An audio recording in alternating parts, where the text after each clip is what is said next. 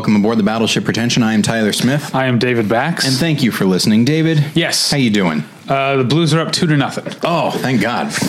People who listened to the uh, movie journal the other day Mm-hmm. um, will be. Uh, I'd be like, how long is this game going? it was just uh, nil nil for uh, for several days. yeah, exactly. Uh, no, I'm doing well. Okay, well that's good. Yeah. That's a load off. You had something you wanted to talk about. I about. did. I'm braced for it. You said it was going to be.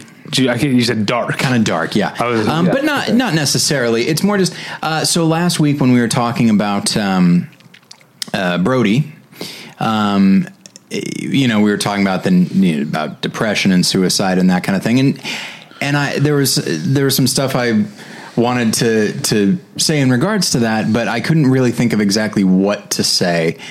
Um, and then I kind of put something out on on Twitter that is that is similar to it, but I wanted to, to say it here, um, which is, uh, I mean, I'm I myself am no stranger to depression, and then listeners of more than one lesson know that I've had my uh, suicidal thoughts and tendencies and stuff in the past, and so I did want to, you know, people often say, and, and you mentioned it last week that like, hey, if you if you're feeling like this, like seek out help from people and that kind of thing, and and so I kind of just wanted to say something that's that's an extension of that, something that uh, I have needed to be reminded of by many people in my own life, which is that it, it, if you are feeling suicidal, it's a, probably a good bet that you uh, are depressed, um, or either dealing with depression in the moment, or you know there's a larger thing going on. And so, uh, I wanted to just very briefly talk about depression. If you're somebody who Is deals it possible to be suicidal without being depressed? Like when I- it rains when it's sunny out? exactly, yeah, Yeah, it's weird. It's just. You know, maybe some people do it on a lark. like, you know what would be funny right now? Um, what no one would see coming.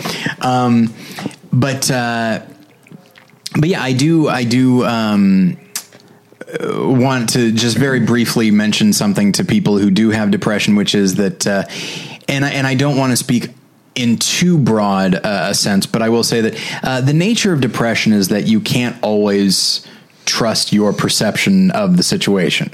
Um, you know, Jen has had to remind me that a lot of the stuff that sounds very, very right to me is in fact uh, a lie, which is to say it is simply untrue.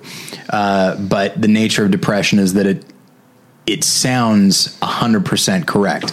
Uh, when I assume that none of my friends actually like me or that everybody is simply tolerating me or whatever it is, there's really when in the in the clear light of day you're like that's ridiculous. At least there's statistically this many people would not hang out with me if they didn't like me. One or two okay maybe but probably not as many as as do. Um and so uh, and so words like worthless and valueless and that kind of thing pop into my head. And and it's and it's and it's very hard to deal with because again it feels like not only does it feel true it feels like the only true thing that you know. And so i want to try to remind you that in those moments if you are feeling that it is the furthest thing from the truth and the one person that is that you are listening to is the person you shouldn't be listening to which is yourself. I'm not saying doubt yourself all the time but when you have those those dark thoughts it's tough and it takes a certain degree of discipline to remind yourself that that this this thing which feels provable uh, is in fact a complete delusion in that moment. And so, uh, and what I said in my tweet is that if you are having a hard time reminding yourself of that and convincing yourself of that, other people will be more than happy to help remind you of that. And of course, the real hell of it is that in that moment, you probably feel like, well, I'm not going to reach out to anybody because the last thing they want to do is help me. And that itself is a lie. So just, just think about if anybody else said this stuff to you, whether it be the abusive shit that you think to yourself, or if someone else said, "Yeah, you know, none of, uh, I don't think any of my friends like me," you would be able to see very clearly that they are wrong, but you won't think that you're wrong. And so, I'm saying, try to think as objectively as you can, and recognize that your perception at that particular moment when you're really in the depths of it can't really can't be trusted and and you know it is important it's it's very important to seek out other people but I realize that there's going to be an immediate block once once you think to do that. Yeah, I always wonder, like the outpouring that came after Brody uh, died, and then just uh, we've lost another celebrity to apparent suicide this week. Keith Flint, the vocalist from the Prodigy, uh, you know the Firestarter Hmm. Yeah, uh, yeah. group. Yeah, he uh, uh, he passed away this past week. Apparently, uh, an apparent suicide, Mm-hmm. and, and again, a huge outpouring.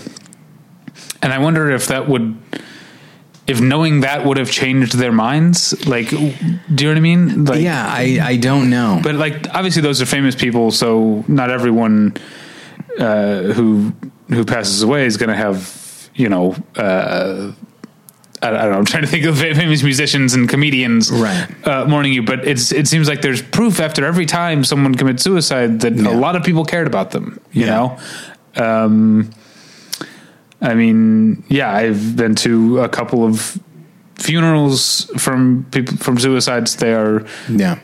Very well attended by people who are very sad, you know. And Yeah. uh, I, I- don't know if this is part of it, but I, I always wonder that after a suicide, like if they knew how many of us Right. cared and were moved and were brought to tears and are in our own kind of pain because we don't get to see our friends anymore or, or Yeah. the or the artists um, that enrich our lives anymore would they have believed this would happen and if so would it have changed things Yeah, I mean, I definitely uh, one of my earliest memories, um, and even then, it it was kind of a vague memory, and my parents confirmed it uh, later. Is that uh, when I was six, my uncle killed himself, and I was just old enough to kind of understand what that meant. And apparently, I said something. I feel like maybe this explains some things, but uh, apparently, I said in the car like on the way to the funeral that like I should have been paying closer attention. I should have noticed that uh, he was going to do this. Um, and and that idea of when people are like, oh, I wish I could have done something. That is that sentiment when someone kills themselves. That sentiment is universal. There have been a lot of there have been a number of suicides in my family.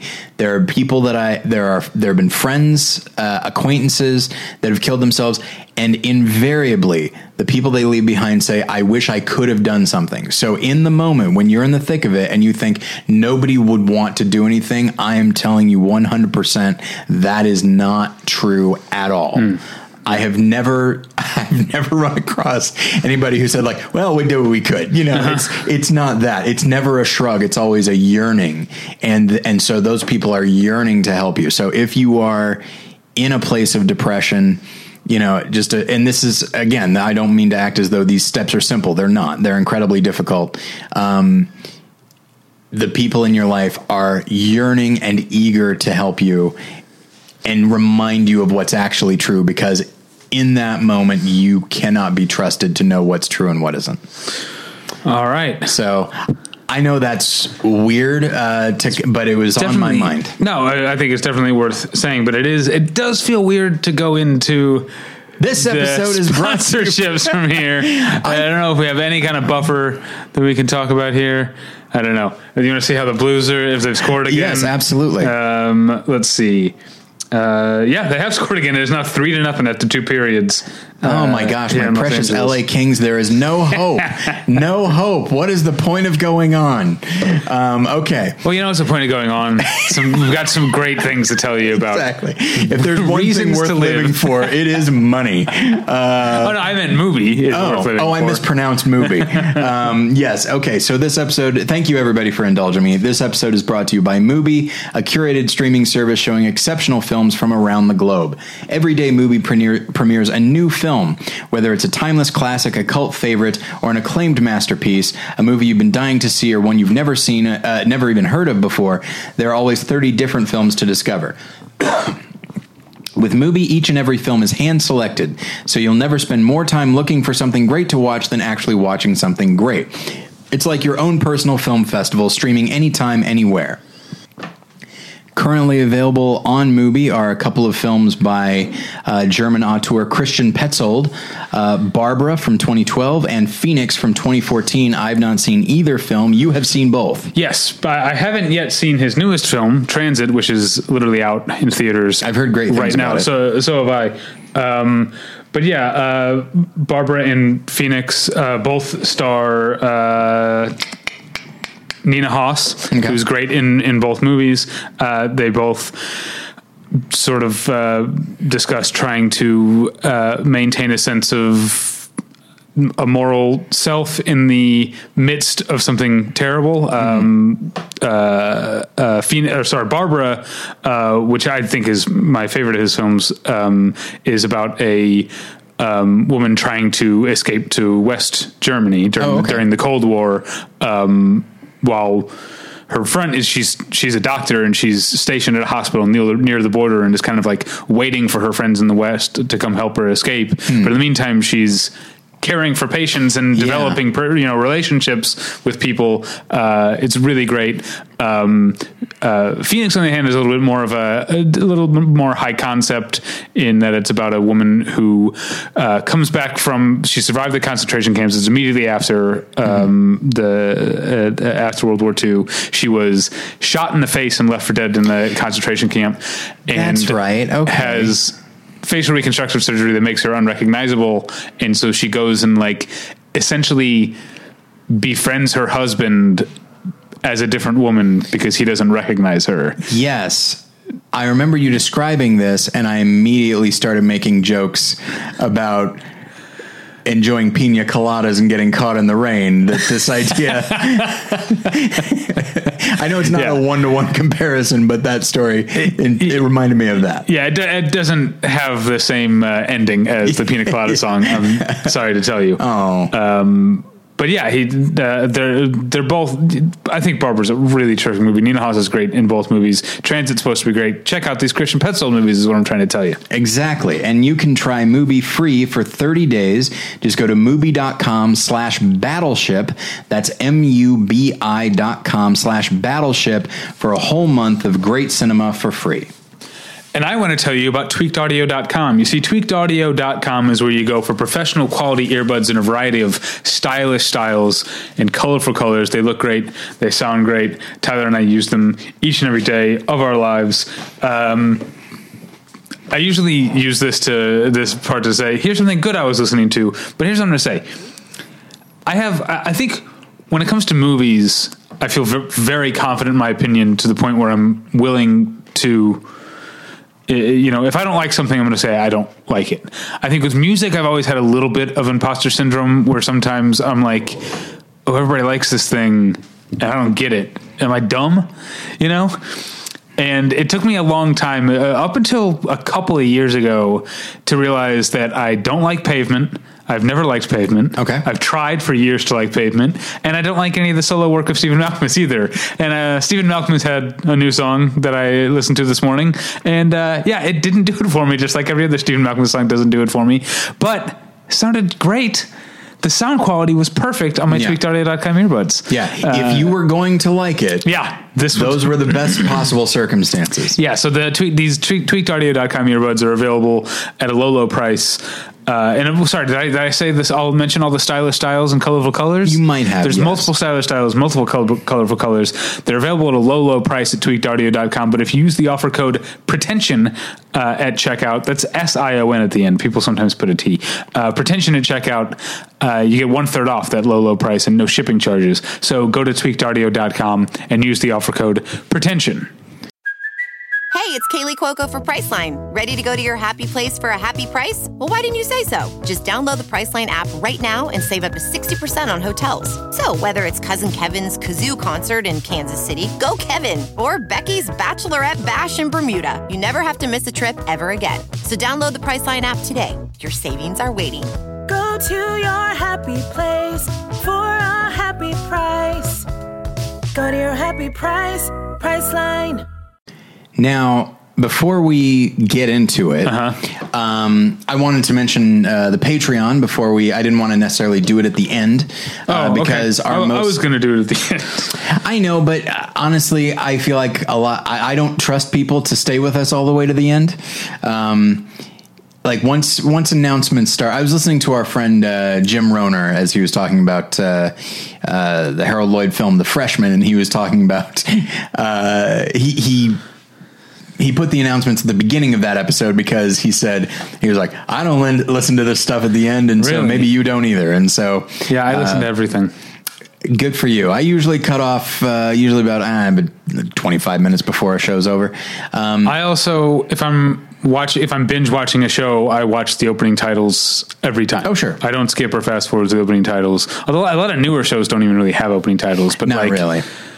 You know, I, I mentioned um, that my wife and I recently rewatched all The Sopranos. We listened to that A3 Woke Up This Morning song every single time. Why wouldn't you? Because it's fun to sing along awesome. to, too. Yeah. Yeah. Um, incidentally, That's the little sound that it makes. how does that go again?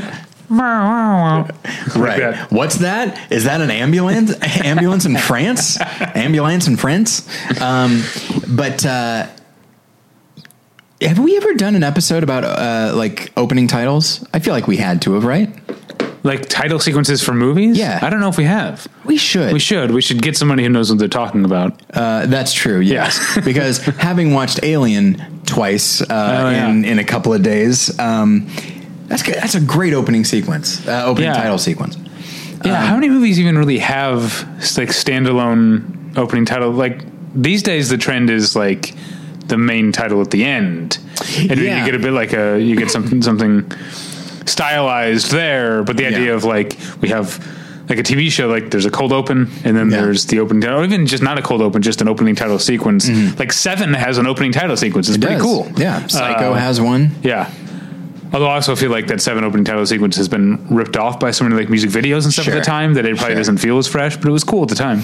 Yeah, it's uh, something to uh, something to think about. Um, because I it just uh, I just thought of it. Um, oh yeah, so the Patreon. Uh, so our most recent Patreon episode is one that is going over well, uh, Good, in which we talk about our individual top five of 1970. Yeah. uh, a thing that we are going to be doing. Uh, Every once in a while, is we're going to pick a year at random and Yeah. we're going to talk about our five favorite movies from that year. And I think yeah, we did we literally used the randomizer to pick the thing and I think we got really lucky. I think it was lucky to start Yeah. off with a nice round year. Yeah. And also to start off with a year that we had no overlap. Yeah, Which I- was crazy. I I definitely think we will have probably major overlap. Yes, in because I years. I after that just for fun randomized uh, and came up with 1956, and like there's plenty of movies that I'm looking forward to talking to about 1956, but uh, four of my five are probably on your list too. Yeah. Oh, it's I definitely feel like that about uh, like 57 and 58 as well. Like it's just I do think and I mentioned this in the in the episode that like the further you go back the few or the further I go back the fewer movies I see from any given year. The movies I tend to see are the ones that everyone says you got to see it. And so I would say that you and most movie people of a certain age are probably that way as well. Yes, you can occasionally like do a deep cut, which is great, but for the most part, it's like, yeah, all right, 58. Yeah, okay. Uh, Vertigo, Touch of Sure, Evil, yeah. you know, that sort of thing. So, uh, but yeah, I think 70 was good, partially because both uh, the the films that you and I both talked about really ep- epitomized 1970 as like this transitional year where the 60s aren't quite over but people are starting to understand the impact both positive and negative of the 1960s as we trans transition into the 70s and a lot of the movies that both of us talked about fall under those that category so anyway Yeah. Well, if you subscribe to the Patreon, you already know all this, and if you don't, you're missing out, man. yeah Uh, lots of good co- content. Uh, I'm ve- I am very proud of our Patreon so far yeah, me too. All right, let's get into it, shall we? Indeed. Um, David, what are we talking about today? We're talking about uh, Steven Spielberg being uh, old and out of touch and standing in the way of progress. But not to, not to tip my uh, tip my hand is uh, where I fall on this.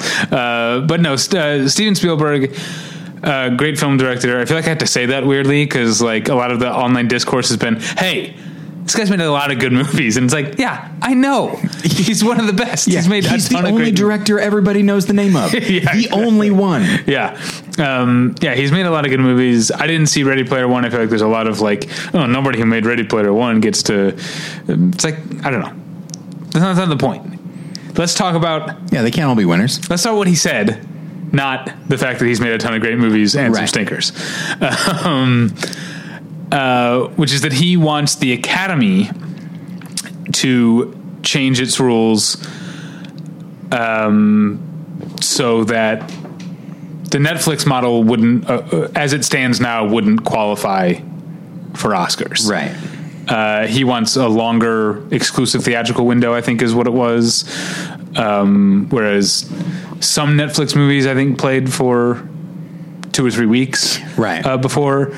Um, he wants a longer exclusive theatrical window before it shows up on Netflix. Um, he essentially wants like the Amazon model for Netflix. Yeah, and um, you know, I think, and I've said this before that I hope that I have the self awareness to not be like Steven Steven Spielberg as I get older to understand when things are changing and when I'm uh, you you can't be prescriptive if Right. if the Oscar, if the Academy were to adopt these rules, they would be delegitimizing themselves more than delegitimizing movies because the the the cow's out of the barn or whatever, uh, the cat's out of the bag. There we go. Um, Well, that's more like a secret has been told. uh, yeah, the toothpaste is out of the tube. There it maybe is. is the one I'm There looking is. for. Um, uh, like people think of Netflix movies as movies at Yeah. this point, um, and so if you come to some year where one of the most popular movies of the year, both from just a viewership standpoint and from a critical standpoint, is a Netflix movie, and then it's completely shut out of Oscar contention, that, like I said, that only serves to delegitimize the Oscars, which Yeah. obviously giving Best Picture to Green Book did plenty of that on its own. Yeah. But, um, Yeah, they got they need every bit they can get yeah, exactly. um, as far as what qualifies. So I feel like what Steven Spielberg is doing is is pointless. It's just him being out of touch. So here's what I'll say is that I think you nailed it when you said you can't be prescriptive. I get where he's coming from. Like why like I watched Roma on Netflix and granted living in Los Angeles there were theaters I could have gone to. Yeah, it's You know, easier. I also it's- watched it at home. I don't care. Uh, and as I was watching it, like I did, I, I don't necessarily love the movie, but it's beautiful. And I was just like, I wish that I had watched this in the theater. I but I also, didn't feel that way. I'm not sure that I've ever felt that way. oh really? Yeah, I have watched enough. I, I've gone to see enough movies in the theater that I had first seen, even even uh, on a nice like widescreen uh, Blu-ray. Like,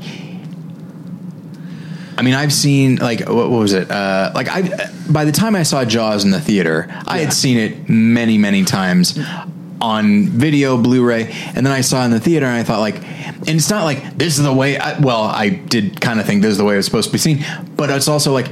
I just it just felt different. I was No. noticing different things. I'm not saying that like yeah. I'm not. Uh, I'm not blind. I'm not ignorant to that. There have been times I've seen movies in the theater that I'd seen before and been like, "This is a whole Right. new experience." But I'm just saying, I've never sat. I've never been sat in front of my TV watching a movie, going, "Damn, I wish I were watching this on a bigger screen." I've never had that. Well, like so at the at this very moment, my wife and her dad are in my living room watching Free Solo, Okay. and I was in there and we were talking very briefly, um, and I said, I said, oh, I saw this in the theater on IMAX, and Jen was like, oh, like it just. That's a movie Sure, that definitely, when you mention in the theater on IMAX, like Yeah. people get a much bigger sense of what you're talking about. So like I get what Spielberg is is talking about the idea of film certainly when he was coming up like uh, was this big theatrical and kind of a communal experience. Um, and it was it, I think it required more of the audience. At the very least you leave your house and go to it. But now it's becoming now it's becoming just as not mundane. That's not it. That's not the word, and not even common, but just as casual, I guess, as just turning on your TV and trying out this thing and. And if you don't like it, you can just switch to the next thing. Whereas if you go to see a movie and you don't like it, you'll, you're probably more likely to stick with it because you've paid your money. Um, so I Yeah. see where he's coming from I- about like the, he's the free- experience. he's free to mourn that. Yeah, absolutely. But you can't change the tide. And that's the other thing is that Cuarón he made Roma knowing it was going to be on Netflix, mm-hmm. and so when the director himself is when the, when he knows it's going to be on a smaller screen and he's we you know we could give him the benefit of the doubt and say that he directed his film with that in mind knowing that yes it can, it's going to play on some big screens and I'm sure it'll do fine but I am directing this with this smaller screen in mind. And so I don't think these days I don't think Spielberg or anybody else could even really make the argument that that the movie is losing something, especially once the directors now know that that is how their film is going to be seen primarily when they are making it. And so, yeah, it's yeah, I don't at all begrudge him that frustration because I think it's a frustration that I have as well. Um, in the sense that I think the theatrical experience the the very reason I may not want to see a movie in the theater is because of other people. Yeah. But the the very same thing that causes that experience, in my opinion, or partially, uh, is that people have become so accustomed to watching stuff at home that I think they feel a certain degree of not entitlement. Uh, it's the it's that's the word I'll use. It's not ideal, but it's the only one I can think of. They feel a certain degree of entitlement, which is like movies are now the thing that they have on while they're doing what they're going to do, whether it be play something on their phone or talk with friends. And so when they go out to a movie, I feel like now it's more just like, well, it's a bigger version of what I do at home. And so I do think that like these two things just become cyclical. People don't want to see stuff, or people like me, I don't want to see something in the theater, which means I stay at home, which makes it even for me. There are times like when I went to see Lego Movie Part Two, I happen to be the only person in the theater, and I'll be honest, I checked my email a couple of times, Oh. like instinctively. I wasn't even thinking about it, and, and only once I got my phone out what, did I think like, "What am I doing?" And I wasn't worried, and Yeah. it wasn't about distracting other people. It was about just I'm not totally in this experience. My Yeah. mind is drifting to this other screen in my pocket. But Well, my phone's fully off when I'm in a movie theater. good for you. Yeah. what, what's that? Well, aren't you something? And we didn't. really- The, the point of this episode was not really to debate uh, what Steven Spielberg said, but I guess it was inevitable that we were going to get into into that. And I don't honestly. That, Um, that's the thing is, I don't think it's a debate either. I mean, I guess there there is one to be had, but I feel like yeah, it's this isn't going away. Yeah, and I feel about this the same way I tend to get annoyed with people who are like celluloid purists. Sure. is that whether it's intentional or not, there ends up being a lot of uh, gatekeeperism, exclusivity, elitism Mm-hmm. Yeah. to saying you have to see this movie. You have to see movies this way. Yeah. You know, uh, I'm generally in favor of what gets the most movies in front of the most people's eyes. That I think is there is a democratization, which is always a good thing. There are people, you know, you and I were going to have access to Roma either way because we live in Los Angeles, Right. But because and because of the Netflix model, everyone had access to Roma. Um, Yes, but I don't. I also don't want to sound like I'm singing the praises of Netflix specifically because Right. They do plenty of things that you know the way they bury movies uh, sometimes Mm-hmm. really really bothers me. You know, I feel like Private Life could have been an acting Oscar Sure. uh, contender and a writing Oscar contender, um, but it just sort of got swallowed up. Yeah. Um, so yeah, I don't want to sound like I'm defending Netflix in particular. Mm-hmm. I'm just saying that Steven Spielberg's way of thinking uh, is out of date, and if I'm honest, it gets under my skin a little bit uh, because I do think there's a Yeah. an elitism to it, even if that's not what he's intending. Right. But intent only means so much. again, the attitude effect. doesn't bother me. It's when you start to act on it and limit others. Because when it becomes, as you said, when it becomes prescriptive, that's when it becomes an issue for me. And part of me wonders, like, well, it doesn't seem to be bothering Scorsese, who has a movie coming out on Netflix that he has a that apparently a lot they've poured a lot of money into. Um, Yeah, yeah. So you know, two guys from very much the the same school of of filmmaking, uh, uh, and uh, this is going to sound mean. I feel like Scorsese with Silence and The Wolf of Wall Street. I think he's every bit the vital filmmaker that he was. Okay. Spielberg, I think, is not. And so I feel like there's just a general attitude within Scorsese in general to just kind of roll with the punches and just embrace, hey, this is an opportunity to get to get Yeah. a new audience or whatever. While meanwhile, you know, Scorsese does more for actual film like preservation Yeah. and, and restoration and archiving and stuff than uh, almost anyone in at, at his level in the business. So he, Yeah. yeah, uh, yeah. Hooray for Martin Scorsese! Is what I'm saying. Yeah. uh, but that's not what I wanted to talk about. okay. uh, specific. I I wanted specifically to talk about the question of what is a movie, um, because I find I started thinking. I, I, I mean, I've thought about this a lot, but like Steven Spielberg. In a pre-Netflix world, I tended to think of made-for-TV movies as a different thing than a movie movie. But now, two Sundances in a row, I've seen movies that were made as movies and displayed on a big screen that then got picked up by HBO and Right. it was the Tale last year and then Native Son this year are going to for most people they're going to be you know made for TV you think of an HBO movie as a made for TV movie Yeah. so to what extent should I be going back into history and saying like no the boy in the plastic bubble that's a movie you know it might have been made for TV but it's it's a movie because and so I, so how do we define a movie is it because it's a it's self-contained whereas a TV series is serialized but then how do you account for serialized you know like Hunger Games Mockingjay Part 1 and Part 2 Sure. do those suddenly not become movies because they're not standalone Yeah, I mean, it definitely the. I think the lines are bl- being blurred, um, which is I'm, I don't think that that's necessarily good or bad. Uh, I think it's neutral, but I also don't think it means you have to. Uh, what is it? Uh, retcon. I don't think you need to like uh, retroactively go back and say.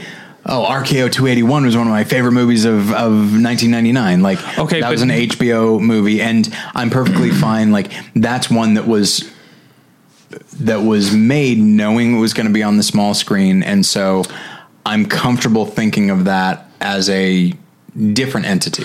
But go now that the lines are being blurred going forward, if there's a HBO produced made movie that comes out this year that you love, would you consider putting it on your top ten of 2019? I probably wouldn't, partially because it just makes it easier to categorize.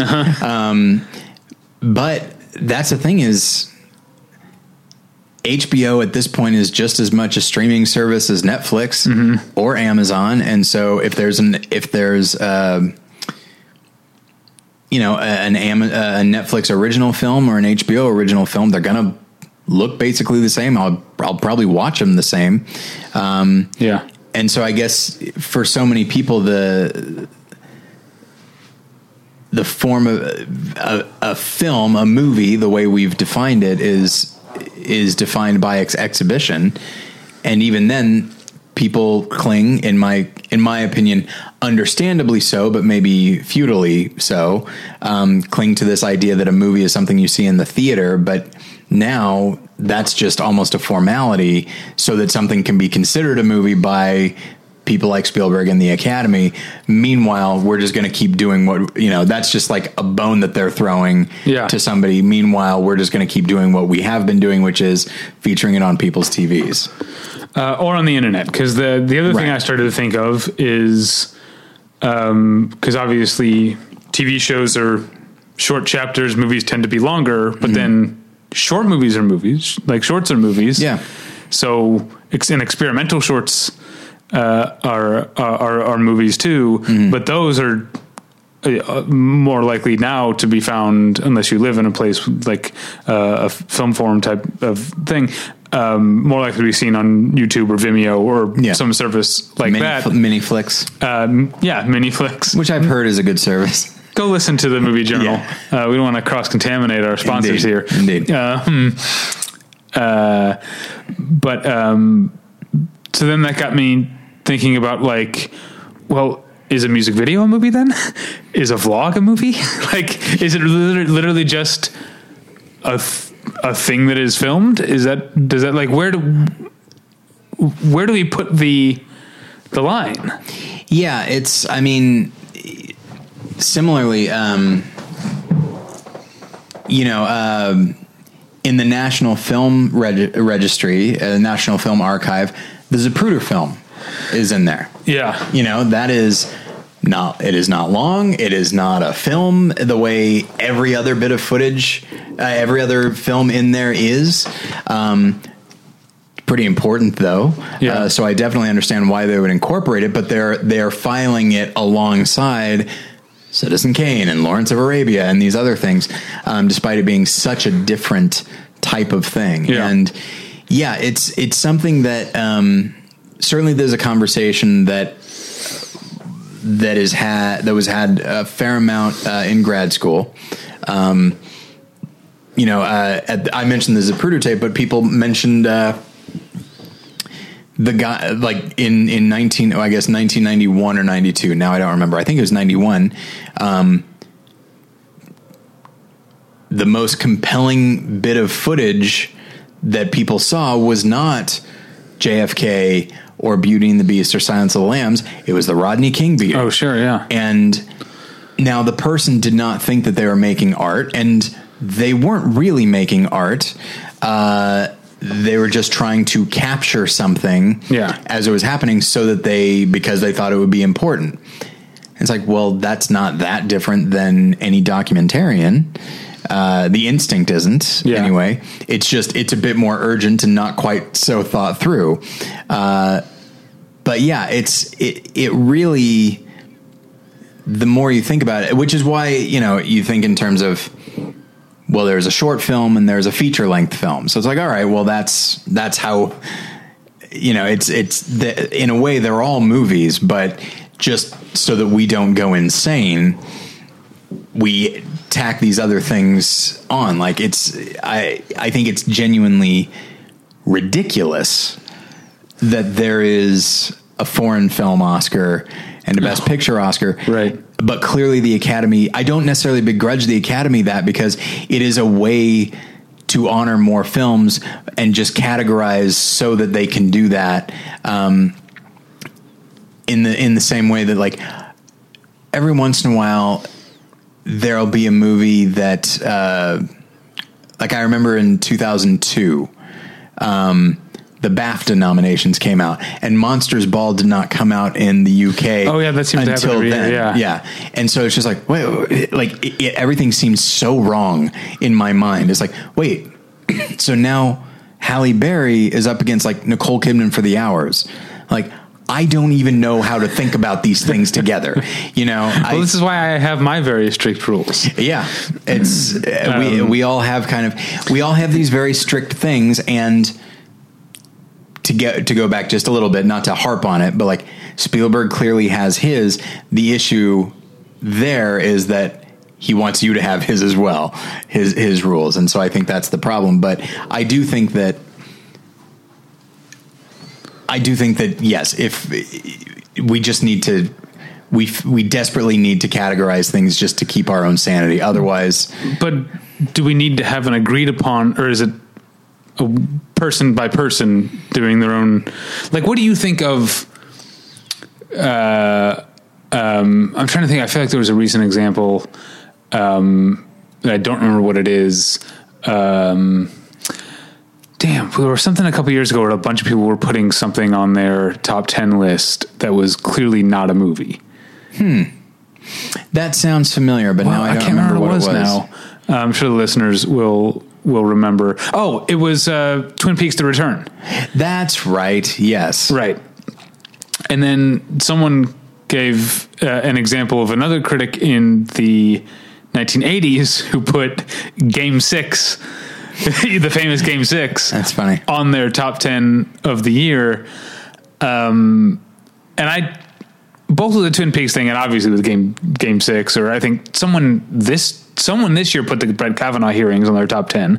Um, I, I tend to get annoyed by that, but a part of me starts is starting to think that like, hey, if that person considers it that, then I can't stop them because I I also draw the line. I'm not gonna I'm not gonna consider for my top ten like some kids unboxing video on on YouTube. You know what I mean? Yeah, yeah. But who's to say that's not a movie? I do think that uh, purpose and intention come into come into play. Okay. Um, I mean, we've seen there are there have been some pretty great commercials out there, and I do think, I mean, this gets to the concept of what is art, and I think art is essentially communication, and it's usually commu- communication which someone is attempting to either ask a question or answer a question. Um, that they are de- that they are dealing with in life in some capacity. Even even the the lightest comedy requires somebody's interpretation of the world that they are now communicating to you. So even if they are not actively aware that they're communicating something, of course they are. So I guess there so there's you know there can be unconscious intention as well. But along those lines I don't think there's anybody in, like it, with a commercial. I don't think anybody involved with the commercial, anybody directing the commercial, anybody writing it feels particularly passionate about the thing that they are putting out there. It is not their interpretation of the world. It is not them trying to communicate something that is personal to them. And so like I would not classify commercials can be amazing. They can be really, uh, emotional. They can be really funny, uh, and they can be incredibly creative. But I don't I don't classify them as as art, but that's that's my prerogative. Other people might Yeah, absolutely. I mean, I don't like. Uh, obviously, I'm uh, very punk rock and uh, uh, I'm resistant to advertising, except definitely sign up for Mubi and get some earbuds at tweakedaudio.com slash pretension or offer code pretension. Um, uh, but I could see making an argument for uh, commercials as being a kind of art, even if it is a kind of insidious, underhanded art, because. I'm going to go back to the movie I saw at Sundance, The Souvenir, in which uh, uh, I talked about on the podcast when we did our Sundance wrap up, um, and other times I think. Um, Richard Ayoade's character is talking about uh, Leo Tolstoy's definition of art, which is basically I'm para- paraphrasing a movie that was paraphrasing Leo Tolstoy, but the idea is that uh, a person or a man in Leo Tolstoy's writing, a man has a feeling and then creates something to try to give that feeling to other people. You know, and I feel like commercials are meant to make you feel something. It's in order to get you to want to buy something you probably don't need, but they are meant to make you feel something. Whereas a telecast of a game is indifferent. Uh, you know, the the game is going to end how it ends. The telecast Right. is the same, which is not the same as a documentary, which is edited after after the fact and is therefore Right. intended to make you have a have a feeling. Based on that definition, though, I, I, I would disqualify commercials because a man has a feeling. What man had a feeling with a commercial? The the the guy who's on the account of the ad agency, the Don Draper, he's the artist. True, but the feeling he had was, I want this money, not I like this product. But that's not what Mad Men would have you believe. Mad Men would have you believe that he they're really trying to sell us something because they want that money. Um, but I but I do st- I I don't think it's that as simple as that. I do think that that's the ultimate end goal, but in order to get there, they are They have to tap into something, is what you're saying? Yeah, they are like the the the whole like uh was it Visa or Mastercard who had the like this costs this much and this costs this much and Oh, yeah. it's like an afternoon with your kid or whatever priceless whatever the dumb thing was Yeah. feeding the ducks with your daughter priceless I don't know um, that was probably one of them uh, Probably, yeah. and um, like obviously that's just very it's very base it's crass it's Mm-hmm. low but they are trying to evoke an emotion in you whereas Evoking an emotion that I that I'm not arguing with. It is where it begins. Like again, if we want to go back to that paraphrased Tolstoy quote, a man has an emotion.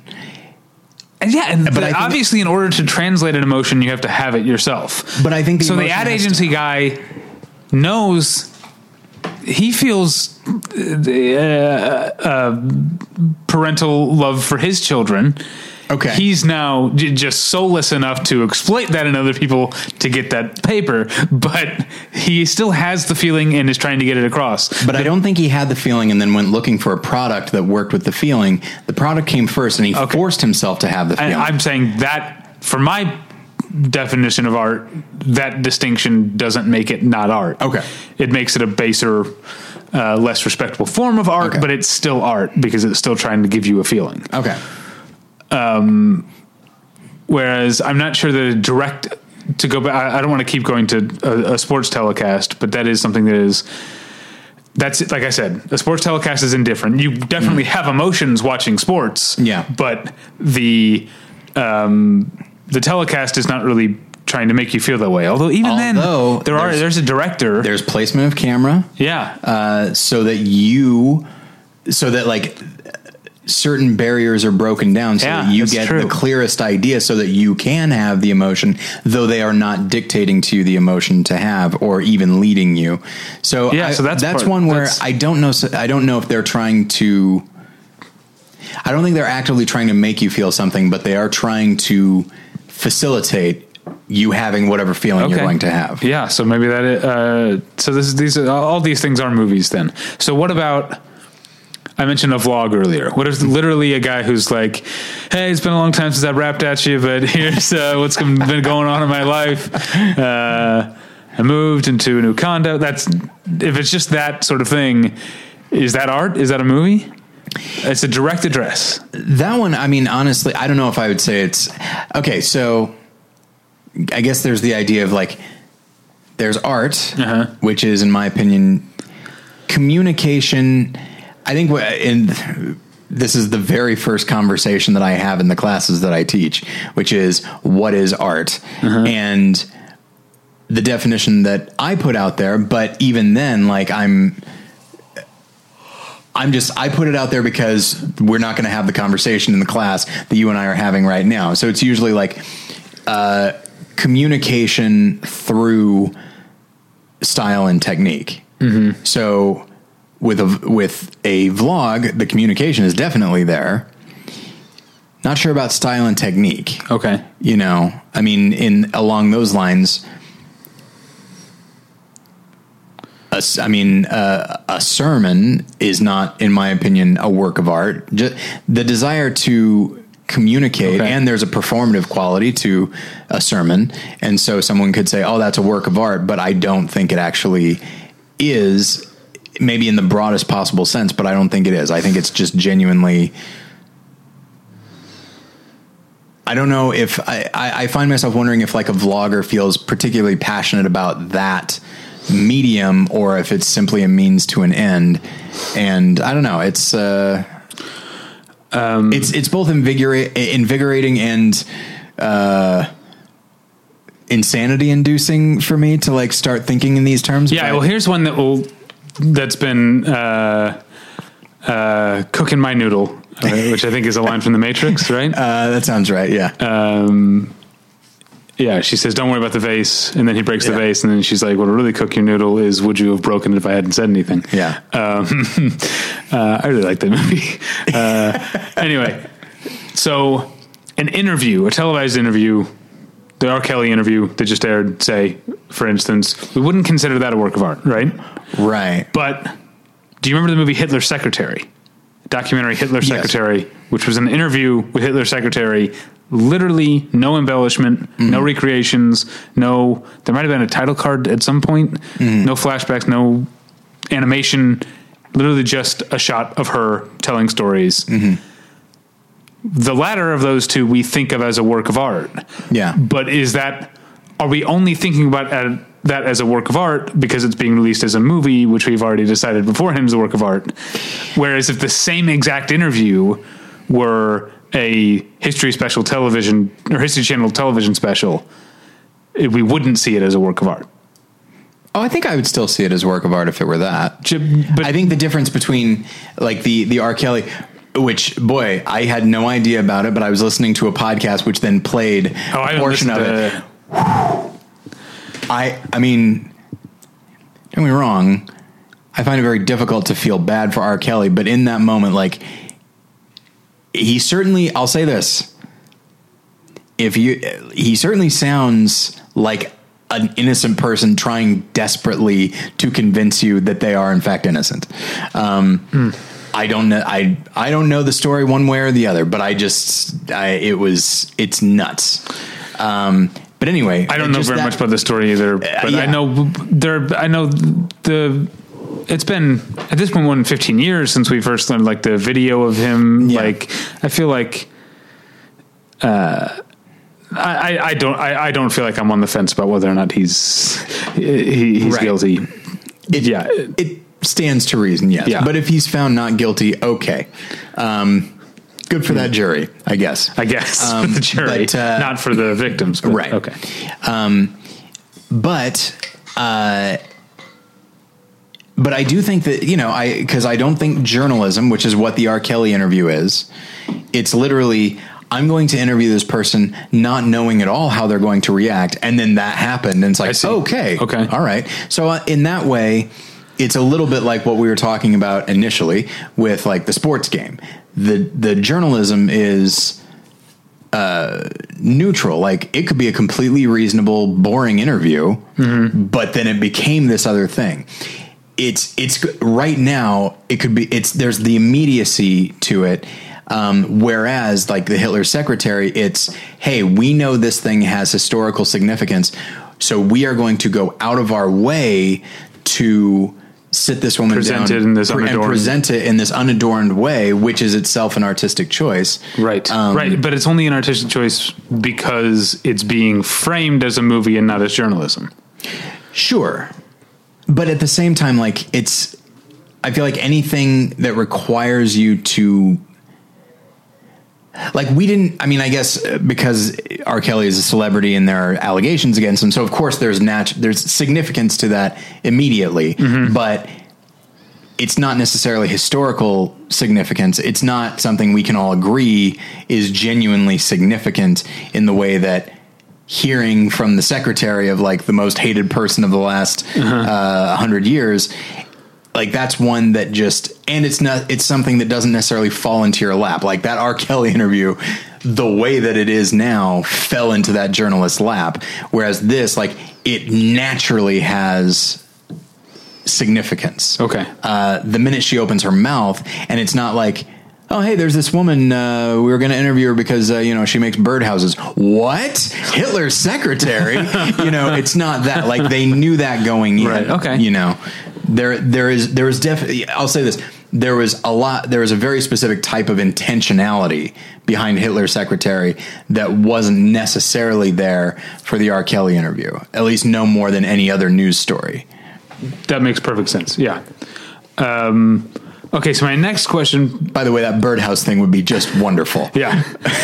um, my next question for you then is all of the ways we defined movies as art mm-hmm. also apply to television series. Yeah. So then why do we decide that's not a movie? I think the idea of it being I think cont- context makes a big difference. Well, okay, let me I've been talking too long. Do you have an opinion on that question? No, I'm throwing it out to. I mean, I'm sure I could. I, I can come up with one. Okay. but I am trying to think about why. Is that just something we codified long enough ago that that they're two different things? Like, as far as what we're talking about, we know that movies and plays are two different things because one of them is filmed and one of them isn't. Right. So what is the what is the uh, what is the wedge between movies and TV shows? Is it the serialization? And if it is, then how do you apply that to serialized movies? And I don't just mean a movie and its sequels. I mean movies like Harry Potter and the Deathly Hallows Part One and Two. Yeah. or going all the way back to um, like Die Nibelungen, you know, uh, Sure. Fritz Lang did movies in two parts. Uh, Dr. Mabuse, the ga- gambler, is in is in is in two parts. Um, uh, and then, of course, there are things have changed where there are in terms of silent films. I have the Flicker Alley Blu-ray of 1916's Sherlock Holmes, which is presented as one two-hour movie, Mm-hmm. but originally aired as in 12 parts when they did like serials before the Oh, main wow. movie Okay. but now I can w- sit down and watch it as one movie. Yeah. Has that was that a movie when it was a serialized thing because it was shown in movie theaters because Right. there weren't TV there wasn't Yeah. TV in 1916. Um, was it a movie then? And if not, does it become a movie now because Flicker Alley has presented it as a movie? And Was if, it shot all as one? It's all one story. Okay. told in 12 uh, uh, right. 10 to 12 installments. so it's not as the. Do you know if they shot it like? Okay, we'll shoot part one this week, part two this week, or did they shoot it like a movie? And uh, the the way we I, talk about I, it, I don't know. I Okay. mean, yeah. I do think that putting aside uh, you brought up a really great point there. what which is the pace of production Yeah. that that TV shows are produced as, as standalone TV shows with different directors often Right. but then you get things like True Detective season 1 where it's all one director uh, Big Little Lies that's becoming uh, more common Mr. Robot I think starting in season 2 Mm-hmm. Did they do a third season Mr. Robot I don't remember I don't know. I haven't seen any of it. I keep meaning to. Sam Esmail directed all of season two, I Mm-hmm. think. Uh, now Pam Adlon directs every Better Things episode. That's becoming more and more common, but it's still produced. Like the, Yeah. when they're making it, they know, well, we're making this episode, and then Yeah. we're going to finish making this episode, or at least shooting this episode. And then while they go off and edit this episode, we're going to start shooting the next Right. episode. Um, whereas Harry Potter and the Deathly Hallows is was shot as uh, one thing and then divided up later. I would say that a mini series, and I, I'll I'll incorporate. I'll I'll say that True Detective is like that as well. Okay. a mini series is actually closer, in my mind, to a movie than Yeah. a, than a TV show is. I think because of the concept of finality. Yeah. the idea that we know that this has a very clear ending point. Um, sorry what I'm about to say is true as a, you know, up to, let's say 20 years ago.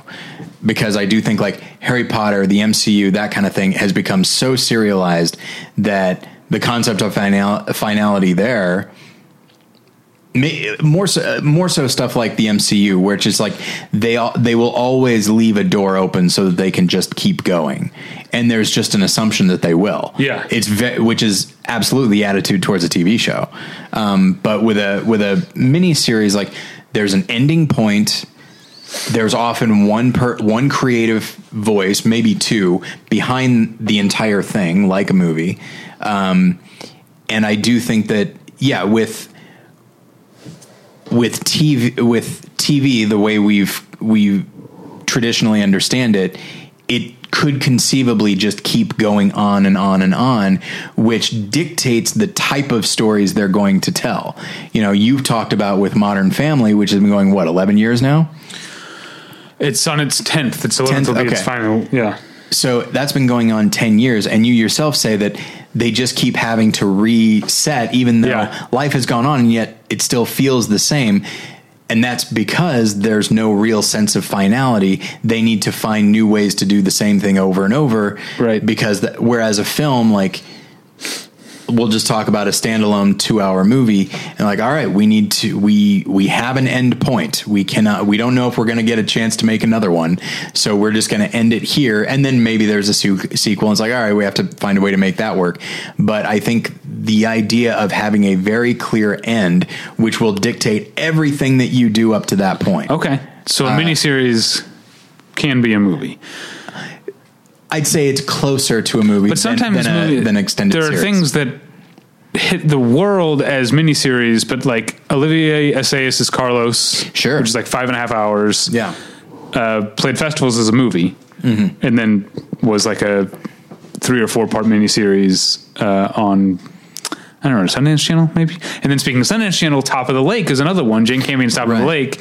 The first series, at least, played festivals with as like an all day, like a movie with an intermission. It was like again Right. five or six hours or whatever, and then became a TV series, and then got a second season as a TV series. Like, oh, a sequel. So it was a mini series that was a movie that then retroactively became a TV series because they gave it a second season.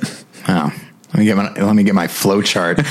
um, yeah, and I mean, OJ Made in America is is Right. uh, a documentary series that was still pr- put out as one movie, and I think it won the Oscar for and- documentary, and if which they then immediately changed the rules because they're like, this is ridiculous. But if you count festival premieres as the real premieres, it, Yeah. I'm pretty sure OJ Made in America premiered as one movie. Yeah. Although it was made knowing that it was going to air on ESPN in parts. Right. And just and there was a movie a few years ago that I actually didn't care that much about that was Oh, right. Mysteries of Lisbon. That's right. Which was uh, a mini series first and they cut it down into A mere four admittedly- hours. Yeah. uh, um, uh, which to me is like this needs to be shorter or longer. Oh, it was longer. Yeah, I can tell. Yeah. Um, which is weird that like at four hours, like I want more from this. Yeah. Not that, not that I, not that like, oh no, I want more. It's like, I need more. sure. Uh, so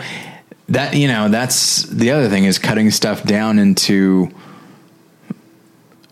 into a movie i mean even four hours isn't strictly like a movie length when people think about it but a Yeah. manageable length with a certain degree of finality but they did that from a mini series once again knowing that it was going to end and where it was going to end and that kind of thing so i do think that you know, I mean, think about something like Watchmen. When the movie came out, so many people said this needs to be a miniseries. They didn't say this needs to be a series. right. An ongoing. Yeah. Yeah. You know, so I do think those actually probably have more in common narratively than a movie and just an ongoing series.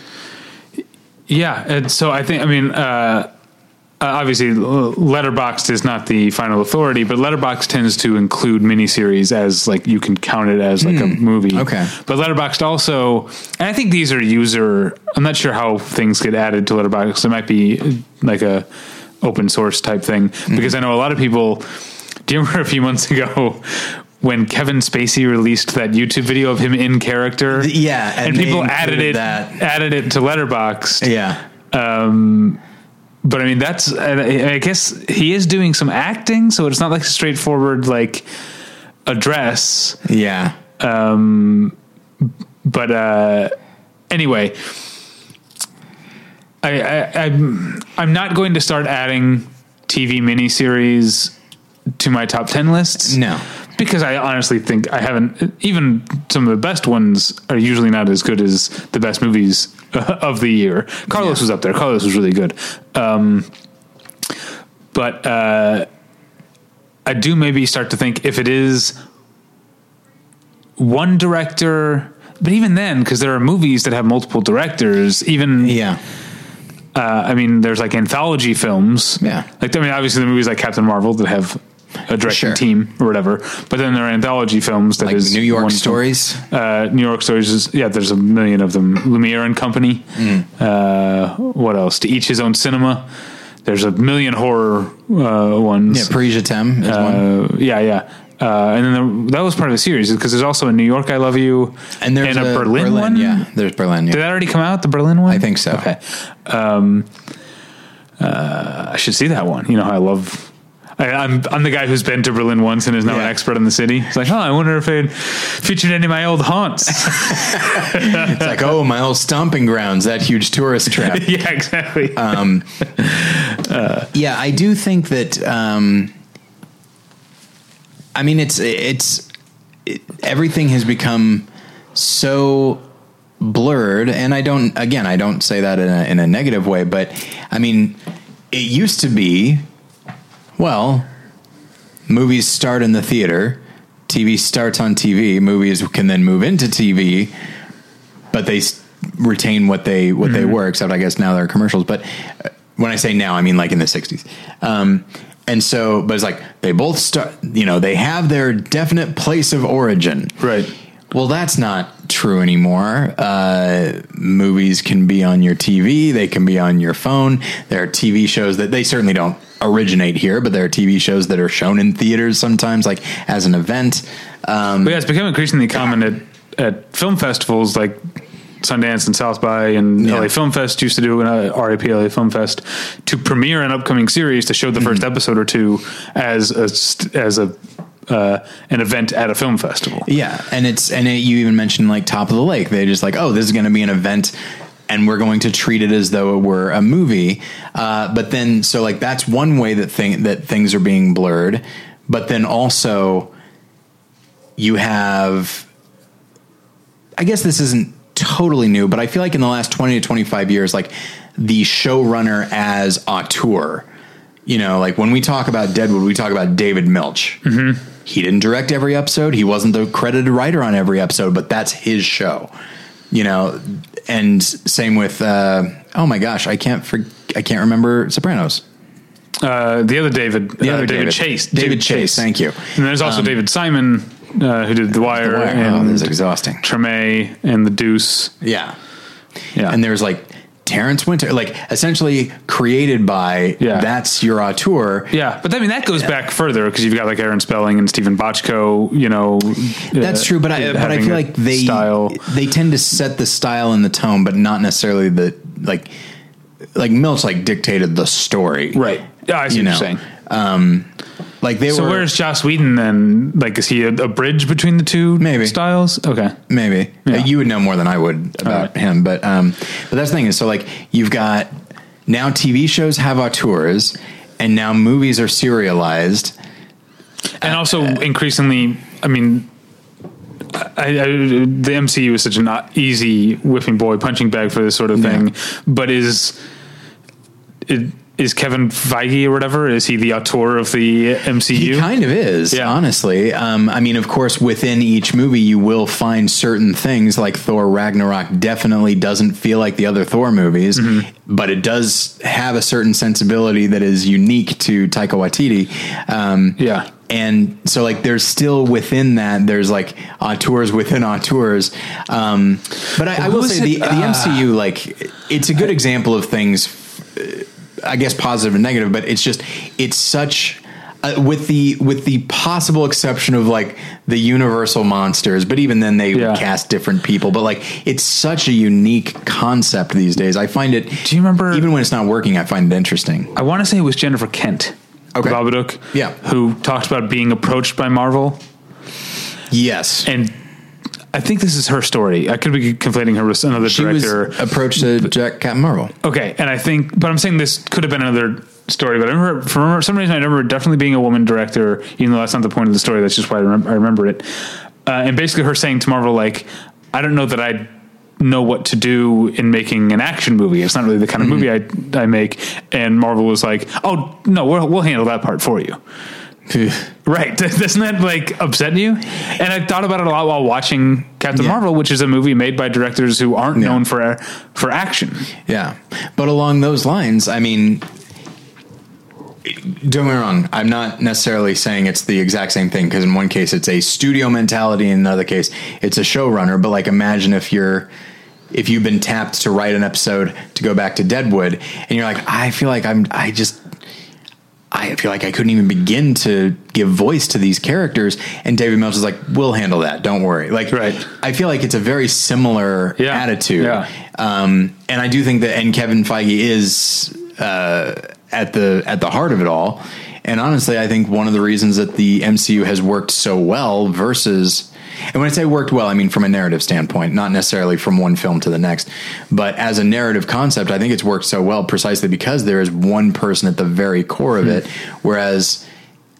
DC never really had that. Like Zack Snyder kind of set the tone and things kind of diverted back to him, but he never quite had the power that Kevin Feige did. But Kevin Feige, we're way off topic, but Kevin Feige sort of like increased his role over time because it, Yeah. initially it was like, oh, Jon Favreau will be the Oh, sort of really creative it, director, and and even though he only directed two of them, he's like a producer. Mm-hmm. And then it kind of went to like, oh no, well now Joss Whedon will be that, you know, because he Yeah. did two, but he was also, uh, you know, sort of consulted on things. Mm-hmm. And I think. Uh, as those things fell away, I think Kevin Feige sort of found himself stepping into that, Probably, yeah. into that role. And yeah, I guess no one's done that for for for for DC, but um, they never got the the they never got the bike moving fast enough for someone to jump on it. I guess.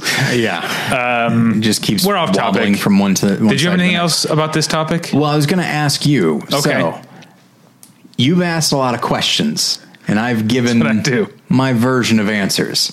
So, looking at what we've just said, let me ask you. Uh-huh. Hey, David, Yeah, what's a movie? it is. I'm not going to let us BP our way out of this. Okay. We're going to come to a conclusion. It's filmed. Something that's filmed okay.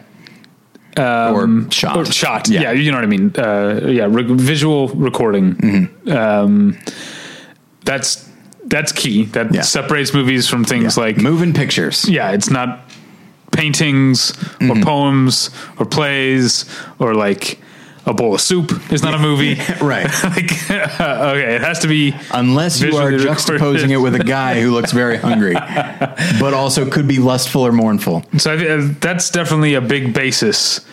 That's the nerdiest So I feel like- joke I've ever made. the the um, the real question here is not what is a movie because like i said it's filmed that's what a movie is Mm-hmm. but then what things that are filmed are not movies Okay. so what chips away at it i feel like you're definitely onto something with production if something is produced in chunks with the intention of being seen in those chunks Mm-hmm. that's a television series Right.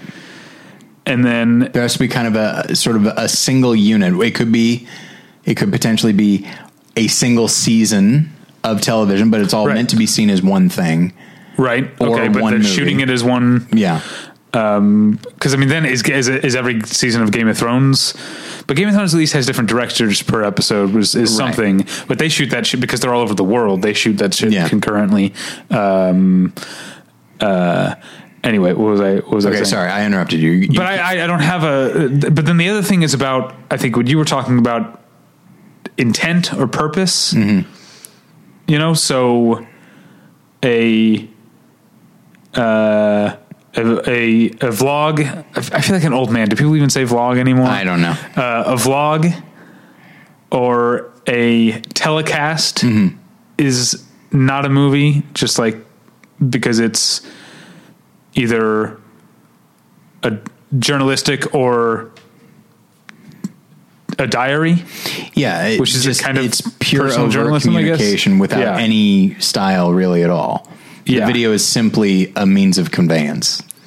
Right. Yes. So it's utilizing. It's not just filmed. It's utilizing film or video. You know, whatever. Mm-hmm. Um, that sort of apparatus of capturing to create emotion. Mm-hmm. I don't know. That's that that works for me. I will Yeah. I will also go back to as you were talking about purpose. I do think that having a very specific end point both as far as production but also as far as right. when I say narrative, I don't. I mean, not every film is narrative driven, but there's an end point to what is happening. Um, there is again that sense of finality, ideally, um, and so yeah, it's. I mean. As we talk about this, I like to think that we haven't been like old fuddy duddies and been tried trying to like um, discount things. I feel like we've been trying to incorporate things as much as possible while also still trying to be true to the idea of what a movie is, but being flexible to what it could be. Um, especially these days, as there's so much cross pollination between TV and film. Um, yeah, even even more so. This this has nothing to do with the definition of it, but like when you know, J- uh, friend of the show, Jason Egan and I have talked in the past uh, about how there was a time when if a film actor starts doing TV, oh boy, that is an indication that he is on his way out. Yeah. but now it is extremely common. Yeah, yeah, so common that it's almost not even. Uh, It's not even worth noting anymore. Uh, Yeah, but I remember driving to work and seeing bill- billboards for damages featuring Glenn Close. Yeah. and think not feeling like oh how far she's fallen, but thinking wow things are changing. Glenn Close Yeah. is doing TV. Things was are a changing. novelty. Yeah, Yeah. and I mean, I, I remember when I saw like 30 Rock, uh, it's like, okay, well, we've got all these TV people that have done movies a little bit here and there. And then here's Alec Baldwin, who at that point is an Oscar nominee. He was a movie star. And I did have a feeling I, it was a combination of two things. One is like, oh, he's really elevating 30 Rock. His presence is elevating Right. 30 Rock. But also, it's like, I feel like he wouldn't have done this a few years ago. You know, like I felt as though. But then what's interesting is this show then rejuvenated his career. Not that it was on the decline or anything, but like it definitely gave people, made people look at him a different way. Uh, or g- made them look at him, uh, you know, give him a second glance, and then he started being in more movies as a result. And so it's just kind of yeah. so I guess that uh, not from an artistic definition, but the idea of that blurs the lines. Now people from an as far as the artists themselves, like who might have stuck to one or the other, now they they cross that very easily, which I don't think would have been possible if those lines had not been blurred from a serialization standpoint, a production standpoint, and that kind of thing. Okay, well, the last thing I want to say, which is off topic, but you Okay. reminded me of a movie I can't wait to see. Hopefully, it'll come here. Uh, have you heard of a Russian movie that just premiered a couple of months ago called DAU? D A U. No. So you, I don't know. You might have heard of this years ago Okay. uh, when it was in production, because this movie went into production in 2006 Okay. and stayed in production for years. Mm-hmm. It was very much a Is DAU Russian for boyhood? No, it's Okay. th- it's more of a Synecdoche, New York type of thing where the guy had built. Ah. it- So it's a it movie takes place in the 1950s, and the guy had basically built an entire world, and people would just like, sh- like there were literally hundreds of thousands of extras who would just show up every day, get into costume, and do what they were supposed to do, not knowing if they were going to be filmed or not. The movie has finally been finished. I think it was originally supposed to be finished in tw- like 2012 because it started in 2006. It's finally been finished. It's five and a half hours long, and it uh, has only just uh, it played in uh, uh, Paris and in, in France and in Russia is the only place that it's been released so far. I can't wait to see it. That sounds absolutely. Well, I mean, it could be absolutely horrendous, but it just, nonetheless, it's fascinating. But it's yeah, it's directed by a guy named um, uh, Ilya Khrzhanovsky. I could be saying that wrong. Who made a movie called Four, just the number four, um, which is quite good and uh, incredibly unpleasant. Um, but that one's only a little over two hours long. Now, incidentally, uh, this conversation has put me in mind of uh, the show BoJack Horseman is kind of hit and miss with me. When it hits, I mean, it is amazing. When it misses, sometimes like the humor's a little bit too broad, or sometimes the they're trying way too hard on the politics and they're not actually being true to the the characters as a result. Okay. but uh, there is this one sort of a, a, a B, maybe even a C story that happens over the course of a couple episodes where uh, a uh, a Tarantino type who I believe is a talking tarantula, so it's like Quentin Tarantulino or something like that, eh, which is dumb, but I kind of like it. Uh, so he's directing a movie, but as he and the Todd character played by Aaron Paul, um, as they start talking about what this is, what is a movie, and they start like recontextualizing and they think like well maybe it, maybe this movie is more of like a TV show or maybe it's more of this and so they just start deconstructing it and redefining what it is as a movie until they finally boil it down to a, its purest form which is like a gift basket like this is the, this is our movie Um, you just made me think of something else, and then we've really got to wrap Okay. up. Do you remember the animated Casper TV series? Like from when when we were kids. Okay, yeah. It was after the live action movie came oh out. okay yeah yeah You know, because every live action movie that was even a little aimed at kids had an, there was animated Beetlejuice, animated Bill and Ted, animated uh, Karate Kid, I think, right? Yeah, Uh, Ace Ventura and The Mask and Dumb and Dumber. Right. RoboCop. RoboCop what was it called Alpha Alpha Commando? RoboCop think Alpha so, Commando? yeah. Something like that. Yeah, and then you watch. Then as a kid, you watch the movie. It's like, why is that man Milton? yeah. Anyway, I have this memory. I don't know why it stuck out to me. I think because it was just I was old enough. I was too old to be watch watching the show. Like the Casper show wasn't something Mm-hmm. I watched because I was old enough to get Pulp Fiction references. Obviously, Right. because I was what eleven. yeah, I guess I would have turned twelve. It came out in the summer though, right? Pulp Fiction. Yeah. So I was eleven when Pulp Fiction came out. So probably too old to be watching. we Casper. had younger siblings. Uh, yeah, that's probably why I saw it. Yeah, that's it. Um, no, uh, and they did an episode where a director was um, filming a movie in the house, the haunted the house that Casper haunted, and his the character's name was Taryn Quintino. I remember that so distinctly Yeah. because I, I- even at eleven year old, eleven years old, I was like, "It's kind of lazy." Um, but also, even eleven years old, I understood the joke of the episode was because Pulp Fiction takes place in non out of chronological mm-hmm. order. So the joke kept being that he was shooting things out of chronological order. But even at 11 years old, I knew no, that's how they make movies. Yeah, that's funny. yeah. anyway, All uh, right, so yeah, let's leave it uh, at that. The you- Casper cartoon. Yeah, and keep your eyes peeled for DAU. D A U. I That sound- really can't wait. that sounds You got to read. like um, much I had to look it up uh, because I first learned this from a, uh, a newspaper article, newspaper a magazine article in GQ, probably in like 2010 or so. And the name of the article is "The Movie Set That Ate Itself."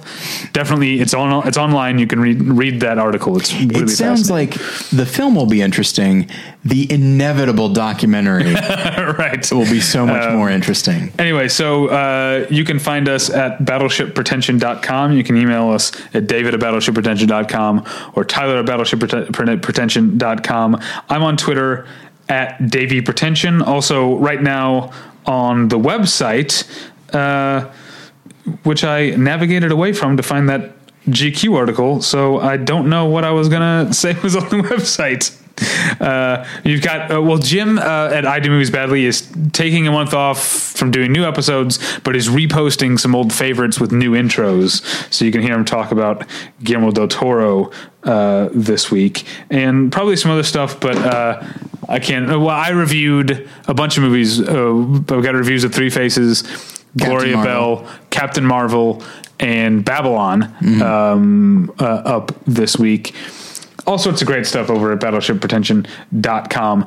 Uh, Tyler, you're on Twitter on Twitter at Tyler Pretension, uh, and your other podcast website is called More Than One Lesson. That's correct. And uh, right now, you can see my written review of uh, Captain Marvel. It is a long and meandering review because uh, I have a tendency to when. uh, Do you, uh, I know that we need to end the episode, but I'm always fascinated to know other people's writing techniques uh, and style. Okay. Um, do you find yourself because I feel like your Captain Marvel article was pretty short. Um, not like short, but it wasn't like super long. It was pretty Okay. Um, and I don't compared know what to, you're implying here. I'm just saying like you're kind of lazy. Um, Kinda phoned no, I'm. I'm I'm joking, of course, but it's there. Every once in a while, there will be a movie, and I feel like this happens more probably once uh, when I went to grad school. Uh-huh. That like. I apparently feel like I need to incorporate every thought that I've had about the movie into my review. Do you, when you're writing a review, do you find yourself being like, like, well, the movie did put me in mind of this, but that doesn't really fit with the f- in the flow of my review. So you know what? I'm just going to not say that. Uh, yeah, probably. Yeah. Okay. I probably should do that more Uh-huh. often, but as it is, uh, I guess when you go to grad school, you think that every fucking thought in your head is super important, and people absolutely need to read it. Um, okay, so that's about more than the lesson. Uh, thank you for listening. We'll get you next time. Bye. Bye.